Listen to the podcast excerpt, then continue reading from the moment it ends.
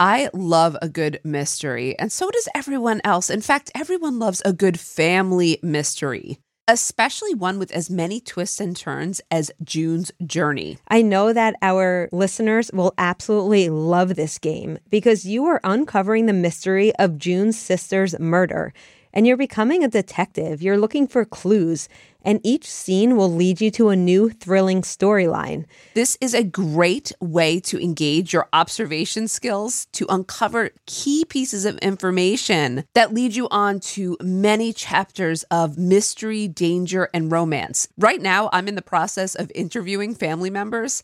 And this is bringing me back, just so you know, to my days in law enforcement. And I'm having such a blast with it because it is so much more lighthearted, but it also has the mystery of where will this take me? You can even chat and play with or against other players by joining a detective club.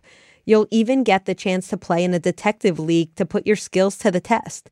Megan, I think we should join a detective club together. We've got this. Can you crack the case? Download June's Journey for free today on iOS and Android. June needs your help, detective. Download June's Journey for free today on iOS and Android. The Hargan women seemed to have it all. We were blessed. My mom was amazing. But detectives would soon discover Inside the house, there were the bodies of two women. a story of betrayal you would struggle to believe if it wasn't true. I am just praying to God. This is a sick joke. From 48 Hours, this is Blood is Thicker The Hargan Family Killings. Listen to Blood is Thicker The Hargan Family Killings wherever you get your podcasts. This podcast may contain content that is graphic and disturbing in nature. Listener discretion is advised. A woman is kidnapped by two extremely violent offenders, but despite her traumatic experience, her story is extraordinary. This is the Alison Botha story.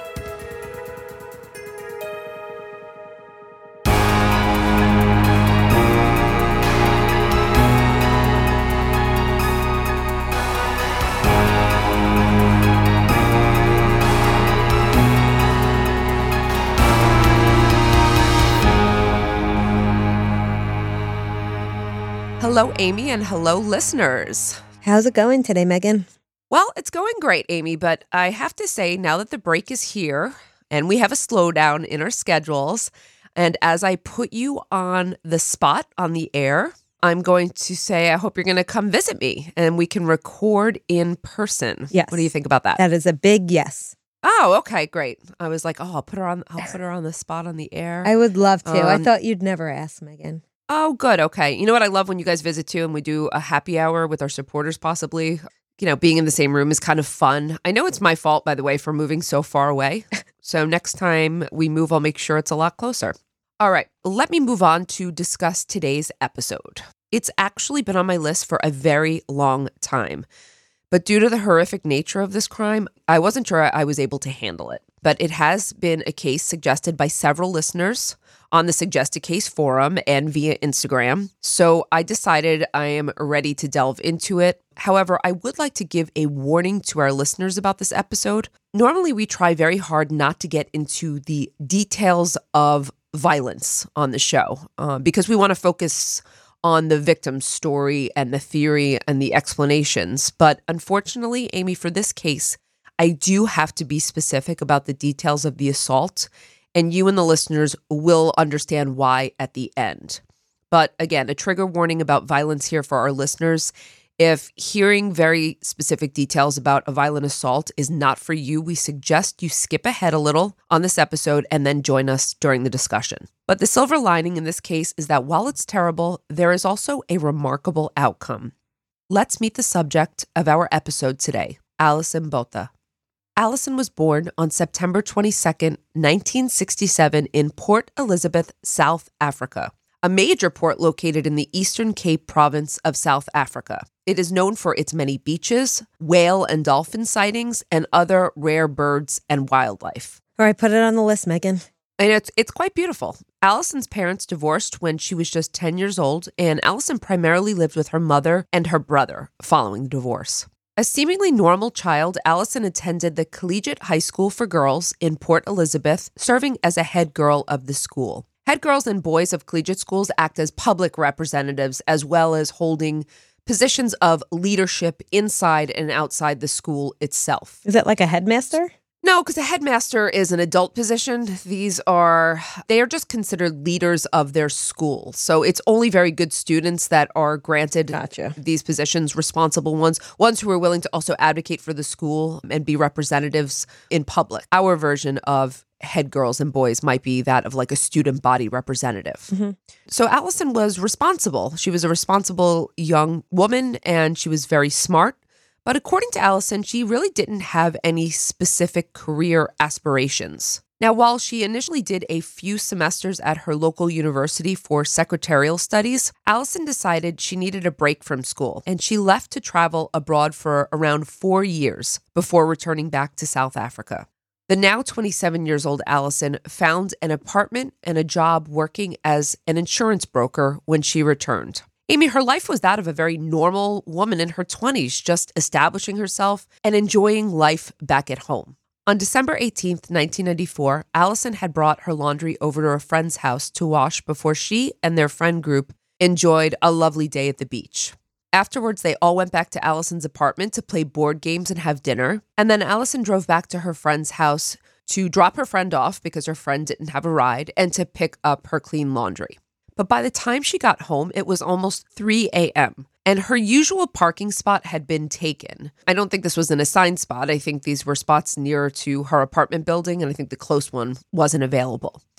So unfortunately, Alison had to park further down the street than she would have liked at that late hour. When she turned to get her laundry from the passenger seat, her car door opened and a man put a blade to Alison's neck, telling her to move over. That's my biggest fear. Anytime I'm in the car at night by myself, this is what I think is going to happen. It's one of my fears as well. Yeah. I'm obsessively locking the doors. Terrified, Alison did as she was told and she moved over into the passenger seat.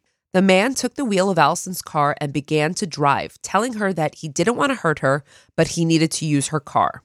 In later interviews, Alison explained that she chose to believe that this man didn't mean her harm, as he asked her questions and spoke to her almost normally. But she was alarmed when the man who said his name was Clinton stopped to pick up another strange man Oh. just a few minutes later. Just gets worse. Yeah, Alison said when she saw the second man's face in the rearview mirror as she was still in the front, his eyes in particular, she just realized at that moment she was in serious danger. The driver took the three into a dark, secluded area off the highway, littered with sand, barbecue ash, and broken bottles. Alison hadn't realized why until he asked Alison, the driver, if she was going to fight, to which she said no. Unfortunately, the two men took turns raping Alison on the side of the highway, but the assault did not stop there. One of the men also strangled Alison so severely that she went in and out of consciousness, causing her to lose control of bodily functions and urinate. The two men then stabbed Alison in her abdomen and pelvic area over 35 times before slashing her throat a total of 16 times. Oh my goodness. There's no way someone can survive this. Well, you wouldn't think so. And although Alison said that she could not feel it, she could see the hand moving across her throat back and forth. And when they got up to leave, one of the perpetrators said, Do you think she's dead? And the other man responded, No one can survive that. But what they didn't know was that Alison was still alive and she regained consciousness. Alison could not feel the pain of her wounds, but she could hear her breath just badly breathing through her very damaged windpipe and trachea. They had cut through the trachea. She said that she could feel herself dying, but she also knew that she couldn't let these violent men hurt anyone else. And amazingly, she had the wherewithal to write their names in the dirt where her damaged body lay. Wow. I know. Uh, it's incredible because remember the one man said his name was Clinton. That Mhm. was not the correct name. And when they thought that she was no longer alive, they used each other's proper names. She wanted to live, and despite her wounds, she managed to roll over and crawl. But as she did, she realized that her intestines were spilling out of her stab wounds. How does one not go into shock? I don't know that I would have had the ability to keep going. This is incredible. I I don't know either, Amy. Her shirt was crumpled up beside where the men had thrown it during the assault and they left it there. And so Alison grabbed her shirt and used it to basically push her intestines back inside and hold herself together. This is incredible thinking, resilience. So she was crawling, realizing that she wasn't getting far. So she somehow managed to get to her feet. I have no idea how. As she begins walking, she realizes that she can't quite see right. She's not seeing straight. So she felt her throat, where had she, remember, where she had been slashed so many times? Mm-hmm. And she realized, much to her horror, that her head was falling backwards between her shoulders because she'd been nearly decapitated. How is this victim still alive? Well, realize this now she had to hold her own head up with one hand and her intestines in with the other as she struggled to make it to the road. Wow. So you really need to know how severe these injuries are to know what she had to do to survive them. Miraculously, she made it to the highway, though she can't remember her final steps. She said she felt like she was carried somehow, which she was not, but she made it This case so far reminds me of Mary Vincent. because of the extreme horrific injuries, right? And the survive but the survival mode. Yeah.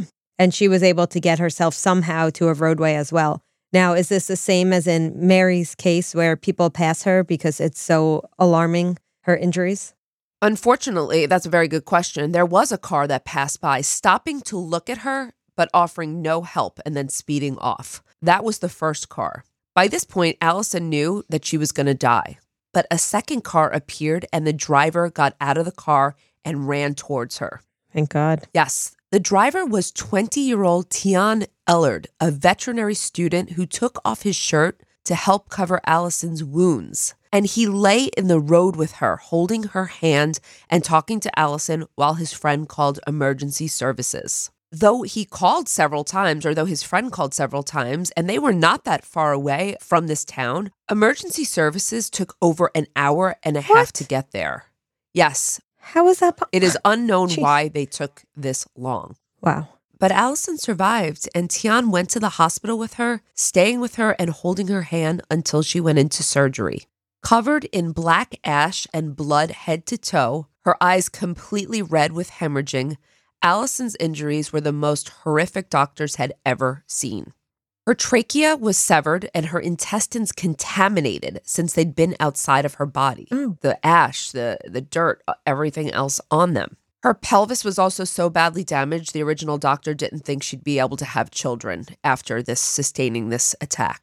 But Alison had a will to live, and there were some talented doctors at that hospital determined to save Alison no matter what it took. Though Alison's trachea was severed and abdomen cut, miraculously, none of the injuries had pierced arteries or vital organs. And one step at a time, the doctors managed to save Alison, quite literally putting her back together. Wow. But I wonder what type of recovery she had to go through. Physical, I'm sure the mental recovery is the worst in this situation. I think both were for her. Initially, while she lay in the hospital, a breathing tube inserted in her windpipe to help her breathe after surgery, the police visited her. They had a photo album of possible suspects, and I think they had some suspects in mind. And when they showed Alison the photos, she pointed to her assailants and she wrote down their names since she couldn't speak due to the tube in her lungs. She remembered their names? Absolutely. Wow. So uh, the thing is, while that should have served as a strong identification, and it did, unfortunately, the police said that a verbal identification would solidify it. And so the doctors would have to remove the tube if she needed to speak. But they feared that it would really jeopardize her trachea wound, and they explained that to Alison, but she wanted them to take it out. She wanted to make the verbal identification. You would think they'd be able to make an exception. What about for people who can't speak? Like, there's got to be. No, they they said they could make an exception and they said it would stand. They just said if possible it would be even stronger. So she made the the verbal identification. Through her writing, Alison consented to have the tube removed and she even remarked how good it felt when they took the tube out. And when they took the tube out, she said her attackers' names out loud for the first time. Franz and Theuns. The police were quite familiar with these two vicious men and were able to quickly apprehend them. Let's begin with Franz. Franz du Toit, a 26 year old with a wife and child, was raised the son of a police officer in a Christian home. Though there were no reported hardships in his rearing, Franz set fire to a schoolhouse when he was in eighth grade Oh, and was expelled from school. yeah, that's not a good sign. No, it's not a good sign. Arson at a young age is definitely a red flag. He also did not do well in school, even though he probably could have. He just didn't put in the effort. After this expulsion, his parents moved with him to another town where Franz met a girl who claimed to be a witch and his interest in Satanism began. Yeah, that would be that would also be a red flag. Franz then enrolled in the South African Army, I think at the urging of his parents, but was quick to be discharged. He married and had a daughter, but didn't spend any time with them and later left both his wife and his child. During this time, his parents again tried to help him find a few jobs, but he was quickly fired over and over again. In at least one instance, he was caught stealing from his employers. All right, so his background is exactly what you would expect of a violent offender. Yes, exactly. By 1993, Franz had married for a second time and fathered a second child. He was with them at the time of the offense, and while Franz was not incapable, he just did not seem interested in mainstream society. His accomplice, Theuns Kruger, 19 at the time of the attack, had a very different childhood experience. His father was a career criminal and he was in and out of prison for his son's entire life. His mother had gone on to have several relationships and marry a few times. And she had several abusive husbands who were also reportedly violent towards Theuns. So he was not a happy child. And with not much to offer the opposite sex, he reportedly came to hate women because he was rejected so often by them. Megan, this is like textbook right here, these two, right? Yeah. Theuns and Franz had only met a few months before Alison's attack in a shebeen, which is an unlicensed and illegal place where Franz sold alcohol. Mm-hmm. So after getting rejected and fired so many times, he simply decided to sell alcohol illegally. Megan, these two remind me a lot of the Cheshire murders.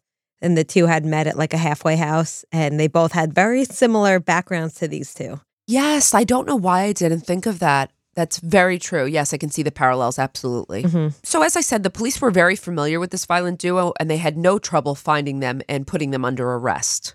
Now, while Franz was initially brought in and charged with attempted murder, he was absolutely shocked. Because, get this, Amy, he asked specifically why he was being charged with attempted murder. Interesting. You understand? Yeah, because he was like, there's no way that that victim survived. Exactly. And you can imagine his utter disbelief mm-hmm. when he asked that question and the police turned to him and said, Because Alison is alive.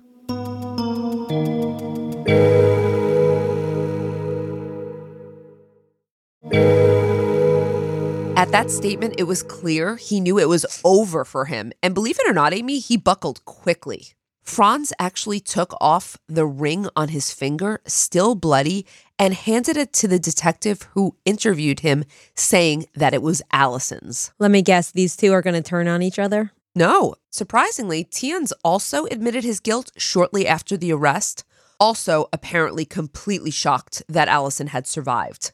Meanwhile, Alison remained in the hospital where doctors tended to her healing wounds, but it was a very long road to recovery, as you had uh, mentioned before. She later described the healing process as pain all the time for a long time, physical pain. But around four months after the assault, when she was able to, the police also asked if she would come back to the police station and identify her attackers in person via a lineup to absolutely solidify the case against them. Now, Amy, I don't know if you know this because I don't think either one of us know much about South African policing, but at the time it was standard practice for a victim in South Africa to pick out their offender face to face. But this would have been horrifying for Alison to be in the same room. So the police introduced a new way to make this identification in South Africa by using a one way mirror. That's so interesting. So, this is the case that changed their identification procedures? According to the research that I found, Wow. it was. It's incredible. And though Franz and Theuns tried to alter their appearances, they looked different. Alison picked them out right away. And just six months later, trial would begin. When the trial against Franz and Theuns began on June 12, 1995, there were many witnesses and plenty of evidence against them, including two witnesses who were prior victims of the men. One woman of just 20 years old testified that she was sexually assaulted by Franz, but not Theuns. Hmm. A second witness testified that she was sexually assaulted while pregnant by both men. Her testimony about the trauma was heart wrenching. Hmm. A third almost victim testified that just 2 days before Alison's attack, she was driving in her car around 12:30 a.m. and had stopped to park. But noticing two men who scared her and one who placed his hand on her car door, she quickly locked her doors and drove away, a move that likely saved her life. My God, I would have driven to like the next state. I would have been so scared. Yes, and she quickly recognized these men as Franz and Theuns. Okay, these two were on the hunt.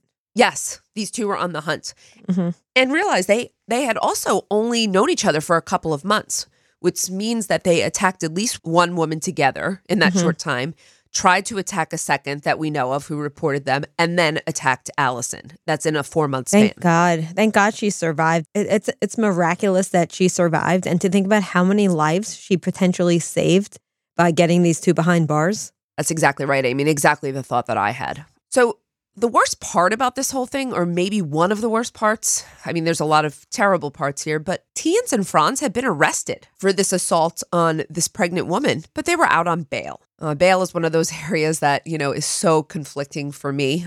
In this instance, of course, I would have liked to seen these guys detained. I think their histories both warranted it. They were clearly dangerous individuals, not just based on the charge of the crime, but their histories. Mhm. After the other victims testified, Alison told her story, one that most in the courtroom knew, but hearing from Alison herself made quite the impact on everyone who listened. I'm sorry, Megan. Did she make a full physical recovery by this point? She had made a mostly full physical recovery. Yes, her physical recovery was somewhat miraculous, although her emotional recovery would be longer.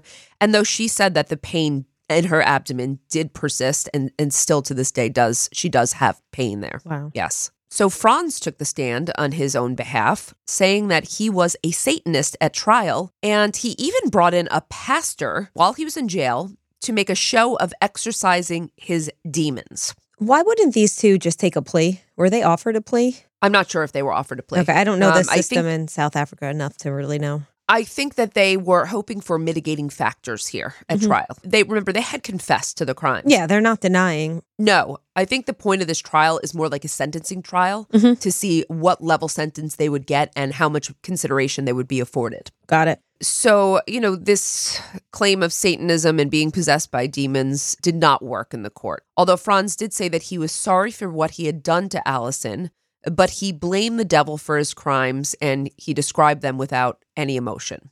Theuns did not testify, not surprisingly. Again, I don't think they had much of a defense other than to look for mitigating circumstances to lessen their sentences. Mm-hmm. But that was not successful. The jury found them guilty of all charges attempted murder, kidnapping, and rape. And the sentence was life, as the death penalty was no longer allowed at that time in South Africa. Would that even be eligible for the death penalty given that it was an attempted murder? She survived. I think they would have been eligible, yes. Wow. Okay. Franz got three life terms, whereas Theuns received 25 years for the sexual assault of the pregnant victim and a life sentence for Allison's attempted murder. So the prosecution tried these cases together. So it sounds like South Africa has similar punishments to us here in America because I know a lot of countries are not as punitive, but it sounds like rightfully so. They were very, they threw the book at these guys. Yes, just hold on to that because you might see a slight difference. But yes, I would Okay. say, in terms of the severity of the crimes and punishment, Mhm. similar. Yes. Mhm. The judge put in his notes and his opinion that these two should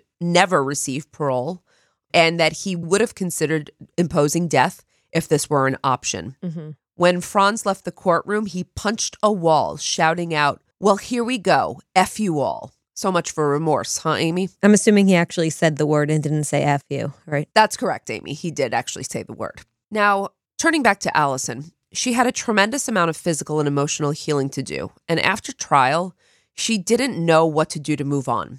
She moved back in with her mother and had a hard time caring about anything at this point. She was severely depressed, blaming her attackers for her inability to pick up the pieces and for her deep depression. Uh, I'm assuming she was receiving mental health treatment. I assume so too, but I don't know how extensive her mental health treatment was at that time. I know that later on she also received treatment. But she got an invitation at some point after a couple months to speak at the Rotary Club.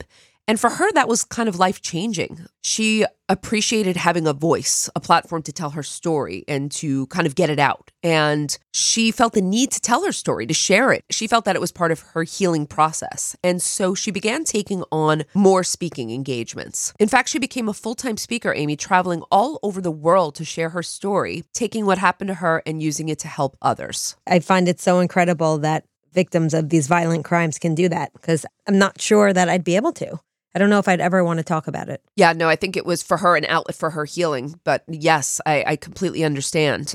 Alison taught methods to others to overcome trauma and everyday problems. She called it her ABC philosophy attitude, belief, and choice. Alison subsequently wrote a book, I Have Life, and her story was made into a documentary named Alison in 2016. I watched the documentary for this film. It was one hour and it was a mix of documentary with dramatizations and reenactments. Okay. I thought it was pretty powerful. Unbelievably, one of her assailants heard about the movie, Amy, and wanted to interview for it. So listen to this. Franz asked to participate in the documentary, but in return for his participation, he wanted two things. First, a written letter of forgiveness from Alison, and second, a portion of the profits from the film, Alison's book sales, and her speaking engagements, saying that he believed her success story in life was because of him. Please tell me this was denied wholeheartedly. Wholeheartedly. Okay. His request was declined.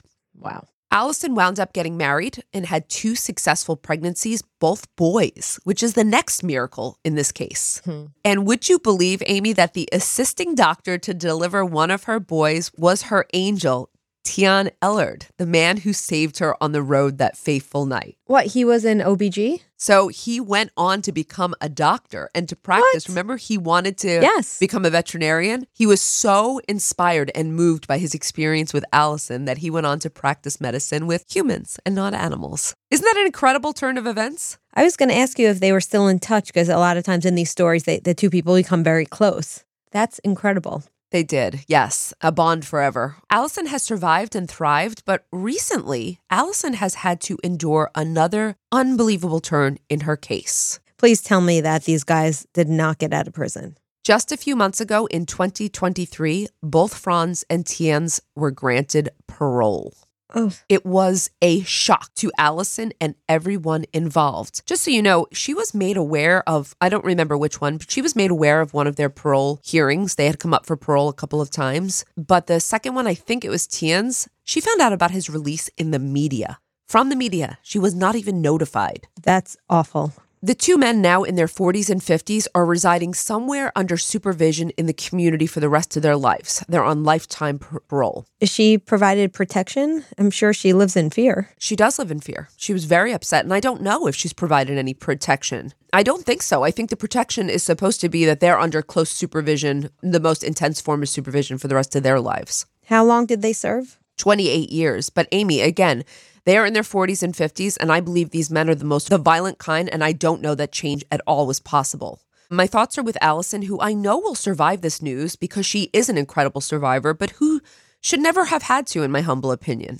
And I'm also concerned for all the other women who might come into contact with these perpetrators. Especially, Amy, since South Africa has a long history of gender based violence that vastly surpasses any other nation in the world, with their levels of violence against women being commonly referred to as a plague. I don't know if you knew this, but in the first quarter of 2022, over 10,000 rapes were reported, making it the highest in the world. And that's only reported. We know rapes are very underreported. Exactly. According to the World Health Organization, a woman is killed every three hours in South Africa, five times higher than the global average. Now, is this a result of domestic violence or random attacks? Do we know? It's both. Uh, let me just say that the issue has also further been exacerbated uh, since the pandemic, which is similar to other countries. But because of the high numbers there, it's it's already more exigent. And though the South African president has condemned gender based violence and set aside activism days to help with the issue, it's not nearly enough. It's not getting to the root cause of this problem.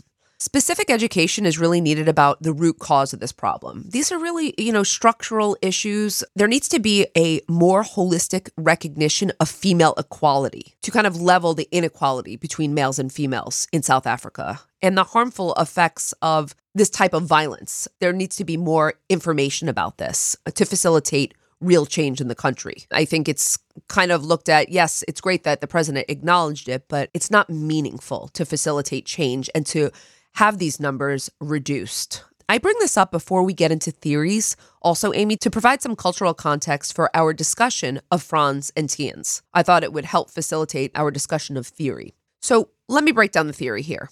Alison's attackers were both extremely violent men whose traits both, I think, indicate severe antisocial personality disorder. There's more to this, though, right? Because they both seem to have a disdain for women. And as Alison recalls, one of them specifically said that he was trying to mutilate her reproductive organs. Oh, interesting. So this is kind of two pronged then. While they were attempting to murder Alison so that she couldn't go to the police. Remember, they had been reported mm-hmm. and they knew this time they couldn't leave uh, their victim alive. It was also a form of femicide, which, unfortunately, based on the cultural context that I just provided, is not altogether unfitting in South Africa. Is that considered a hate crime in South Africa, crime against women? I know it depends on the country. I'm not sure. I mean, it wasn't mm-hmm. charged this way in her case, but it's possible that it exists and it just wasn't charged this way. I don't know how much evidence there was also to that main point. It also seems likely that had they not been apprehended, Franz and Theuns would have gone on to become sexually sadistic serial killers. Mm-hmm. I think you mentioned that, right? How many lives do we think that she saved? Yep.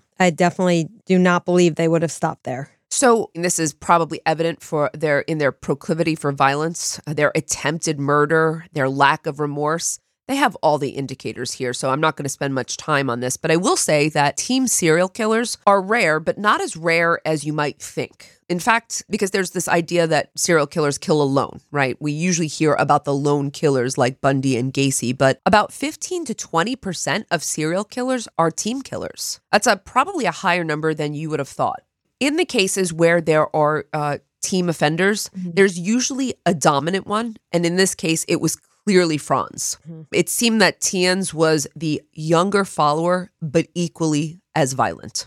You have two men here who offended on their own, but together, a terrifying type of violence emerged that would have been much worse had they not encountered Alison. Finally, did the system get it right? And yes, you know, I did cover a little bit about the system here in terms of South Africa. The thing about life imprisonment in South Africa, Amy, is that lifers come up for parole after 25 years. And that was the case with these offenders. They were granted parole after 28 years. Mm-hmm. Now, before you had asked, is this similar to our system? So, what do you think? Is this similar?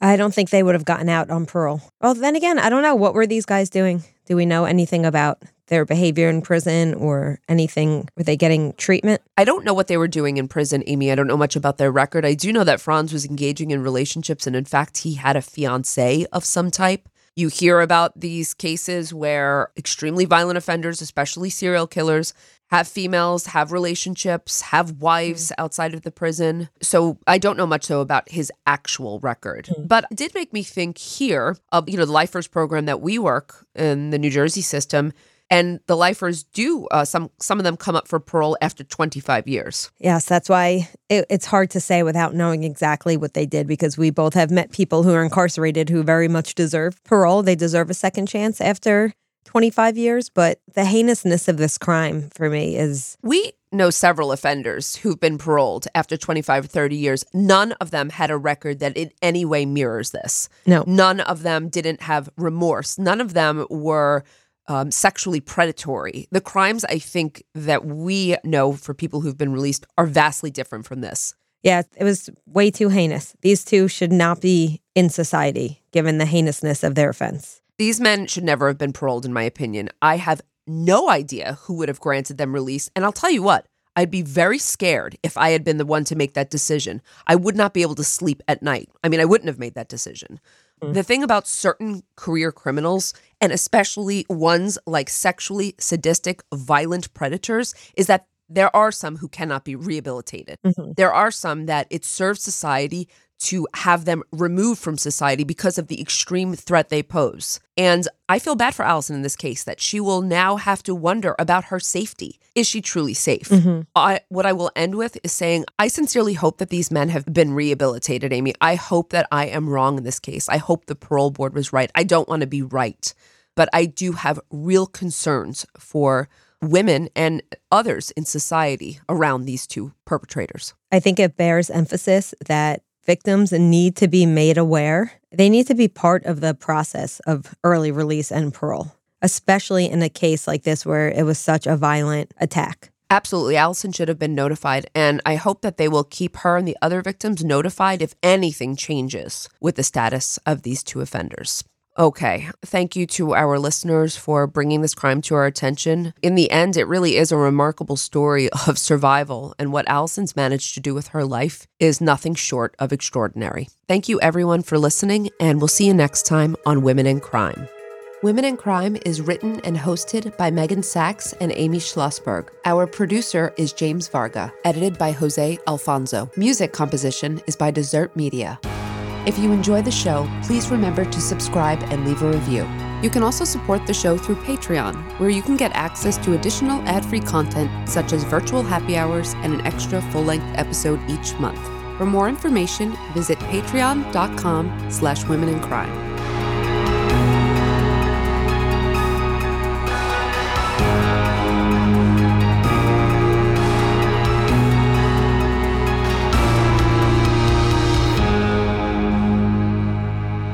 Sources for today's episode include News 24, the film Alison, All That's Interesting, World Health Organization, CrimeLibrary.org, and the National Institute of Health. Seeking the truth never gets old. Introducing June's Journey, the free to play mobile game that will immerse you in a thrilling murder mystery. Join June Parker as she uncovers hidden objects and clues to solve her sister's death in a beautifully illustrated world set in the roaring 20s. With new chapters added every week, the excitement never ends. Download June's Journey now on your Android or iOS device or play on PC through Facebook Games.